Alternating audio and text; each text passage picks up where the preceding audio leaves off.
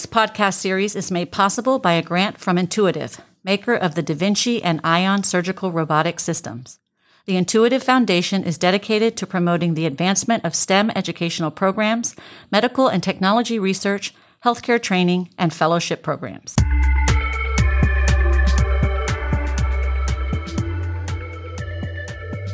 Welcome to our podcast, Women in STEAM Perspectives from the Field.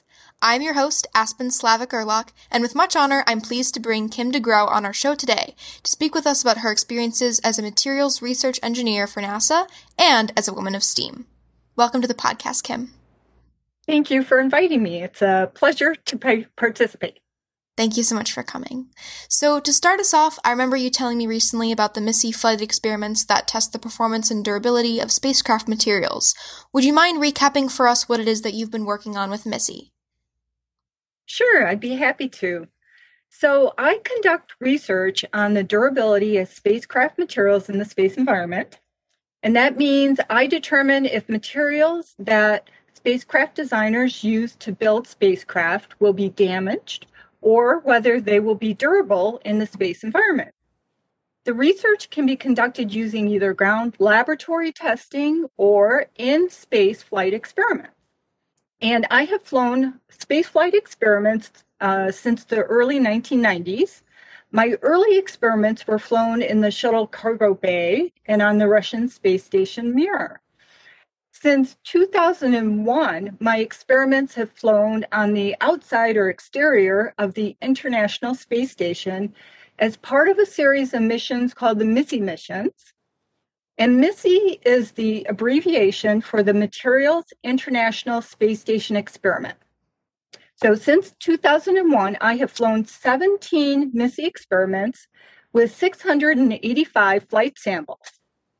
The MISSE experiments that are currently being flown on space station are on a relatively new permanent platform called the MISSE Flight Facility. And I have five experiments with 367 samples that have flown on the MISSE Flight Facility. 42 of the samples are currently up on orbit. The majority of my samples have been flown and retrieved. So, what I'm currently doing is post flight analyses of these space flight experiments. Wow, that's incredible. So I remember that the last time we spoke, you told me a bit about atomic oxygen and other environmental threats that take place and affect spacecraft materials.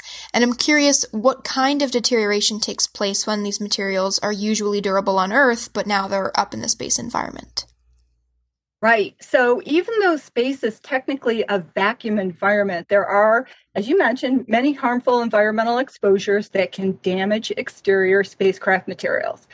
Um, in low Earth orbit, which is where space station, the Hubble Space Telescope, and Earth observing satellites orbit, these threats include different kinds of radiation, such as photon radiation, ultraviolet radiation, X rays from solar flares, charged particle radiation, and cosmic rays.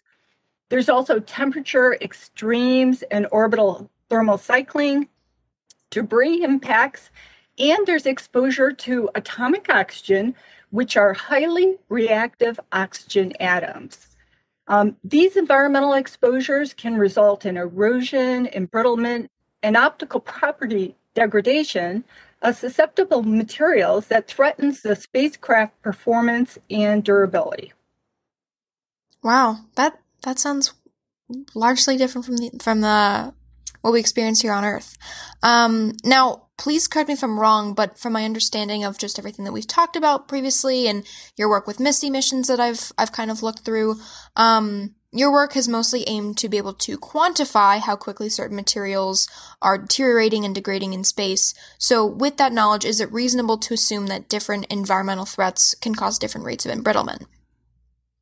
Yeah, actually, different environmental threats can cause different types of degradation for spacecraft materials. For example, atomic oxygen exposure, which occurs primarily on the leading edge of the spacecraft or in the direction of travel, can cause erosion or material loss. So, some materials, such as polymers, which are often used on the outside of spacecraft, can literally erode away over time due to oxidation reaction with atomic oxygen. So, atomic oxygen is a serious threat to spacecraft survivability. And radiation exposure can cause a different kind of reaction. It can cause mechanical and optical property degradation to the spacecraft materials. Mechanical property degradation can result in embrittlement and cracking of these materials. And often the degree of embrittlement is impacted by the thermal extremes that occur during the orbital cycling. For example, Teflon, which is used for thermal insulation blankets, can become more embrittled and crack uh, to a greater degree when the temperature is hotter on orbit. Radiation exposure can also call, cause color changes, making a sample darker. And darker materials will heat up more in space, which can be a problem. So, different kinds of exposures can cause different kinds of degradation in the space environment. Wow, good to know. So, with all this incredible work that you've done with MISSE and your other research materials projects, where does all of this research go and how is it used elsewhere in the field? Right. So, um, after I conduct some research, I document my results um, in publications, book chapters, and handbooks. And I give presentations on the results of these spaceflight experiments at space conferences. Spacecraft designers uh, at NASA and at space industry use my flight data to select materials for spacecraft design. Um, and I know that my materials research has been used for numerous spacecraft, which I find very exciting. Um, and a few examples are the operational land imager for the Landsat uh, program, uh, global precipitation measurement microwave imager, which is part of the global precipitation mission. Um, there's one called the Joint Polar Satellite System, and uh, numerous other instruments that we're aware of, both Earth observing and other ones, have used my data for their material selection. Um, also, NASA has a docking system when we docked with other spacecraft and uh, various space station components. So, so all of that to me is, uh, of course, very exciting. Now, I get contacted by spacecraft designers on a pretty regular basis um, and they ask for my advice on material selection for various spacecraft that they're designing.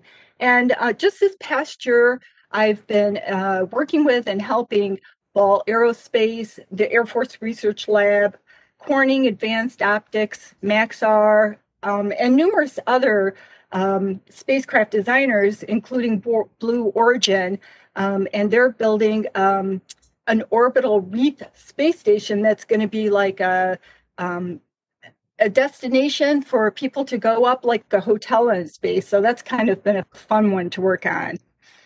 Um, I also give advice to um, organizations that are international. And this past year, I provided information to the Royal Belgian Institute for Space, Kobe University in Japan, and a company in Italy called Avotech. So um, it's really exciting that my my research is used here in the United States, but it's also used uh, internationally too.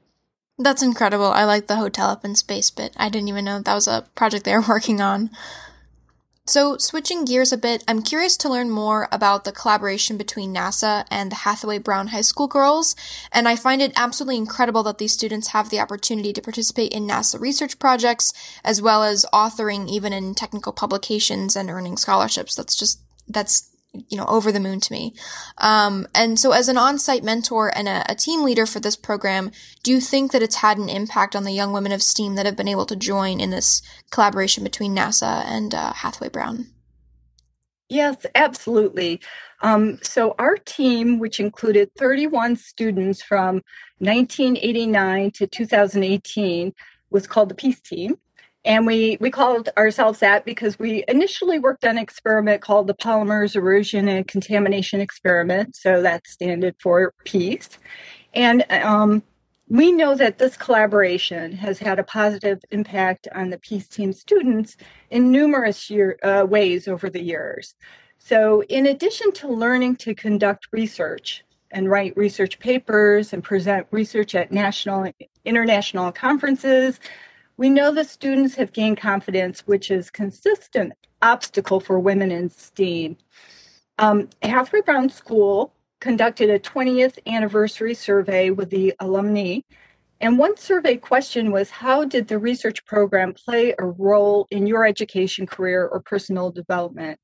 And one of our Peace Team students answered by saying, Every which way. It set off a chain reaction. The biggest takeaway is probably the confidence we gained. So that was really great to hear, of course.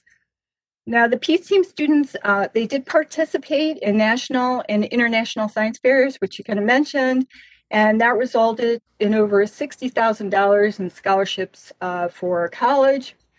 And we know that their participation also impacted their college applications. Uh, another one of the survey responses um, stated that our success on the Peace Team definitely led to my being awarded a significant merit scholarship to Johns Hopkins, plus an extra open ended $10,000 stipend to conduct research, which kickstarted my career in energy. So that that's another thing when I got to read some of these answers, uh, it was so wonderful to see the impact uh, of the program on the students.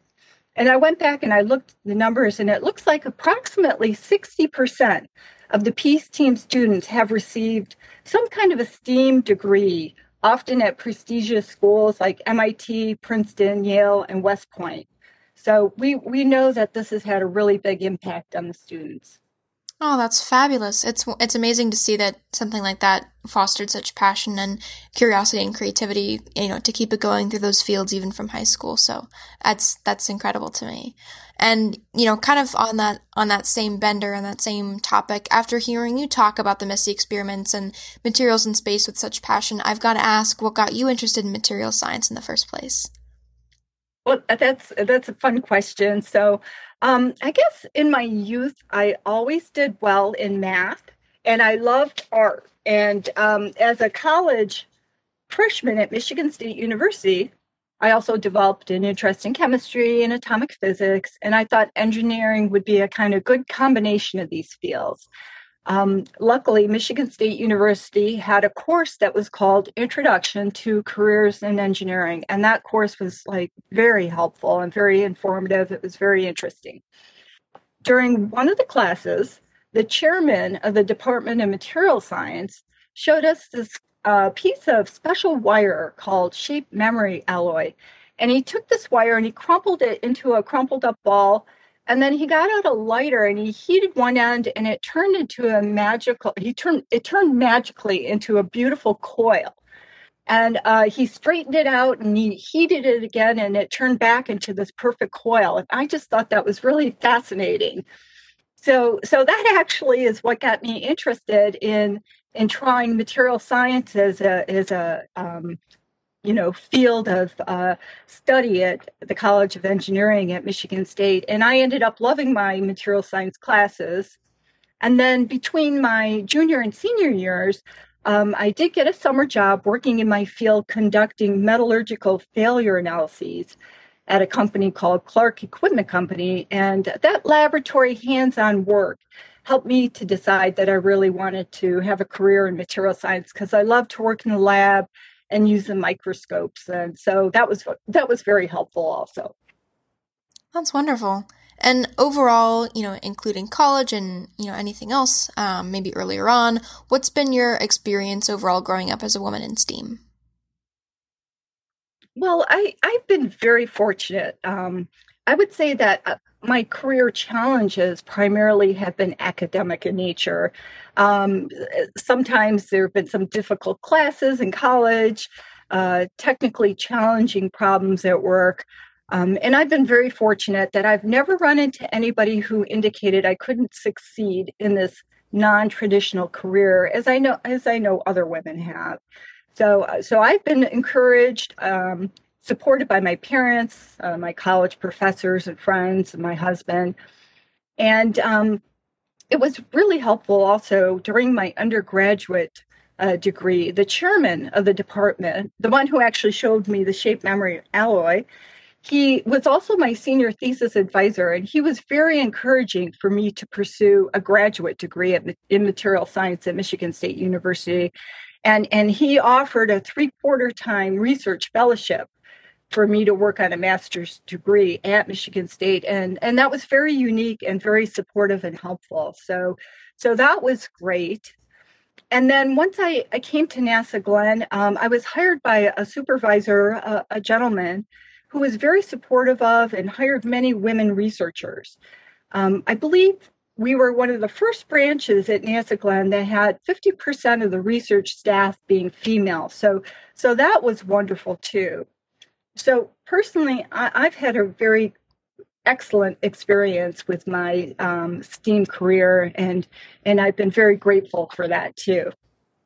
Oh, that's that's good to hear. I'm also glad to hear that you didn't experience any of the you know, trials and tribulations of being told you can't do something just because it hasn't been done before. So that's inspiring yeah. to me. Um, and I'm kind of curious, you know, it sounds like you were supported, like you said, pretty consistently, but did you experience any shifts as a woman of STEAM, like entering your field within materials science and with NASA, or did that support and that encouragement kind of stay the same throughout your career? No, I, I absolutely did experience some shifts because I've I've essentially been in the field, if you count my uh, graduate program, for 35 years, and uh, at Michigan State University, I I was the only female and also the only American that was pursuing a graduate degree in material science back in 1987. So um, I was surrounded by uh, gentlemen back then, and then as a young researcher at NASA Glenn back in the 1980s and early 1990s, I could often be the only female in a project meeting, which was uh, very um, kind of a little intimidating at first, but you know I got used to it very quick, and it didn't it didn't bother me. Um, and now I would say that there are approximately 50% uh, women and 50% men, men working on most projects. Um, one of the older buildings that I worked on back in the 1990s was called the Prop House. It's actually the oldest building here on our NASA Glenn campus. And so I was doing some some work in that building for a while and I there was a handwritten sign taped over a teeny tiny third floor men's bathroom, converting it into the only women's bathroom in the building. So, um, you know, back then there were not there wasn't always a lot of support for women in all these buildings. And um, NASA's really been very proactive in hiring women and minorities since the 1990s. So I've definitely seen a big shift towards more women and more minorities and, and I guess women's bathrooms too at NASA Glenn over the years. That's wild. I would I wouldn't have guessed that of all things, like to hire women in the first place, but yet not have a restroom for women. That's strange. And then I guess, you know, in addition to probably more women's bathrooms and more accessibility for people in general, what do you hope for the future of young women entering STEAM fields? Well, of course, I, I, certainly hope that all young women who are interested in STEAM fields are encouraged to pursue those fields and, and that they get the support they need to be successful in their chosen fields and they get equal opportunities to work in them and equal pay too. I've been fortunate that I've I've always received equal pay for my my work. So um, so I, again, I'm fortunate, but that's not true for everyone. But I would say ideally, I would hope that one day gender gender is n- is not a topic we think to even correlate with STEAM fields. That would be my biggest hope for the future, I guess. I like that. I like that a lot because it it takes away the idea of like, oh, you know, this is a woman entering a, a you know, a field within STEAM. It's just, no, she's working in STEAM as she should if she wants to. Exactly. Yes. And so I guess there's there's a, a, common debate that we've had, I guess, on the podcast here for a while, um, about, you know, what might happen, what we hope would happen, what we try to, you know, make happen, of what we can do with our present time now. And if I were to ask you, I guess, a more realistic expectation versus you know, what you think would happen versus what you hope would happen. Um, do you think that there's anything that can be done now or any proactivity that we can implement at this current time in STEAM um, to improve, you know, how women stand or, or where they stand in uh, in the STEAM field? Maybe more representation or maybe more education, kind of like the, the programs that are still in place. Do you think anything can be done to help that? Well, I, I, do think that there's been great improvements over the year, but there's certainly room for few, further improvement too. Um, There are many organizations, such as the Society of Women Engineers, which is also called SWE, and the National Academy of Engineering, that work really hard to encourage young girls to pursue STEAM fields. So um, I think these organizations are very helpful and their resources need to be shared more with schools. So I'm a member of both of those. And whenever I get a flyer that they're looking for activities with students that could be a local competition, I always forward those on to our local school system. And, and so I think that could be done more. Um, I, I think that having uh, women mentors who work in the field is, is very helpful. And, and so I think it would be great if more businesses had structured mentor programs with the female mentors. I think that'd be really good. And then we talked about Hathaway Brown and their student research and engineering program.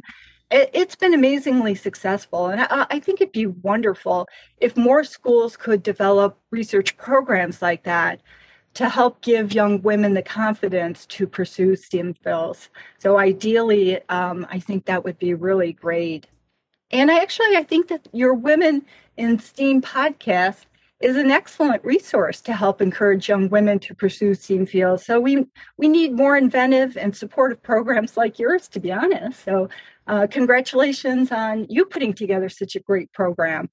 Aw, thank you so much, Kim. I'm I'm sure I, I know I told you that we have it as a part of our STEAM Girls program here at Shorecrest. So I think it's also a really good program to kind of connect mentors like yourself with aspiring STEAM girls, whether they're in our audience or within our STEAM Girls um, team here for interviewing people. So I really appreciate that. Thank you.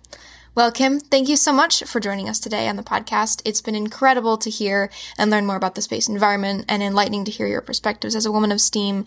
And I really appreciate you carving out the time to speak with us. So thank you. It's my pleasure. Thank you. Bye. The Women in STEAM Perspectives from the Field podcast series is a student production of Shorecrest Preparatory School.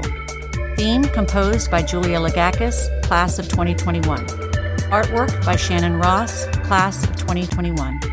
Host Aspen Slavik Gerlach, class of 2022. This podcast series is made possible by a grant from Intuitive, maker of the Da Vinci and Ion surgical robotic systems. The Intuitive Foundation is dedicated to promoting the advancement of STEM educational programs, medical and technology research, healthcare training, and fellowship programs.